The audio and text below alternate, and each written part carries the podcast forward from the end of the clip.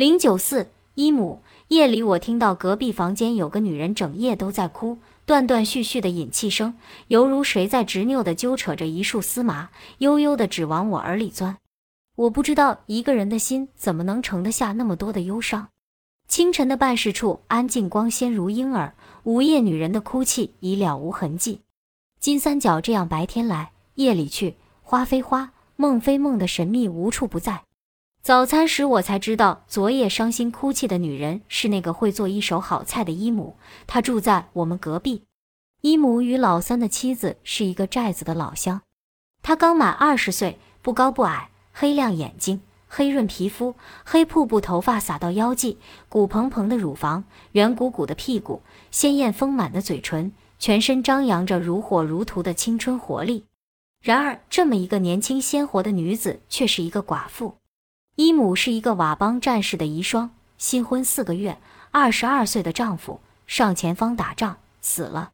伊姆说起战亡的丈夫，湿漉漉的眼睛泪水有如珍珠泉大粒大粒的往外冒，那种被刺痛心脏的感觉裸现出来。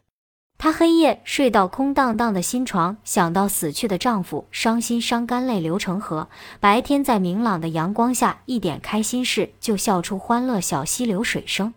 心爱的丈夫死去1个多月了，她很痛苦，但也没有郁郁寡欢茶饭不思。她每天手脚勤快，干净利落地做饭、浇花、饲养狗、喂乌鸦、洗衣服、打扫房间卫生，很认真也很乐意。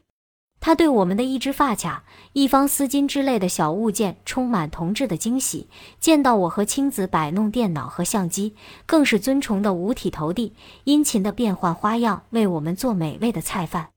她不仅会唱许多缠绵动听的佤族情歌，还会唱不少汉语通俗歌。听到我们的称赞，她敞开丰润的唇，爽朗的笑，牙齿白的照亮房间。她是一个真情率性质朴的女人。我问伊姆，宾馆围墙茂密蔓延青藤上那种好看的白花叫什么花？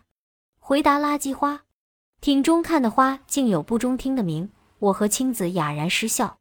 他却一脸认真，你们不相信，他就叫垃圾花，我最喜欢的花。顺手从青藤摘下一朵美丽娇艳的小花，插到乌黑的长发。他很美也爱美，常把茉莉花捣碎拌以蜂蜜润肤，娇艳芳香。庭院墙角扯一把凤仙花，就把手指甲脚趾甲染得绯红，用针线串相思红豆，戴到脖梗就是情意绵绵的项链，用植物做耳环，耳坠遥想四季鲜花，犹如山林中迷人的女妖。她穿筒裙的时候懂得怎样东折一下西扭一下，就把她浑身美丽的线条显示出来，此中秘密我和青子怎么都参不透。他把新寡的心思悉数移植在对自己青春身体容貌的装扮上，他的绮丽多彩，自然清新，惹人喜爱。我想没有人忍心谴责他才死了丈夫不能这样。他看那些来住宿的粗犷的佤邦战士的眼神妩媚挑逗，摄人心魄。他从不掩饰自己喜欢男人。他对我说，他怕夜晚一个人睡觉，心里不踏实。她还想找个男人，一个能天天晚上搂着她睡觉，将她抱得紧紧喘不过气的强壮男人。她要为她生娃娃、煮饭，才算个实实在在的女人。说这话时，她的眼睛跳跃热切可盼的火焰。这个来自山野的女子无拘无束，大胆追求爱的勇敢让我敬佩。她忠于本性，追求生命本质的体现，也许与我们所奉行的一些道德观相悖。我个人认为，道德可能并不道德的扼杀人性中的某些天性。如果不是亲闻他夜里伤心的哭泣，目睹他忆起亡夫时真挚急涌的泪珠，看不出她是一个遭遇厄运的女人。她太年轻了，像一捧生命旺盛的野花，遭遇暴风雨更艳丽。正是享受青春、爱情的年龄，生活于她刚刚开始，她还会爱和被人爱。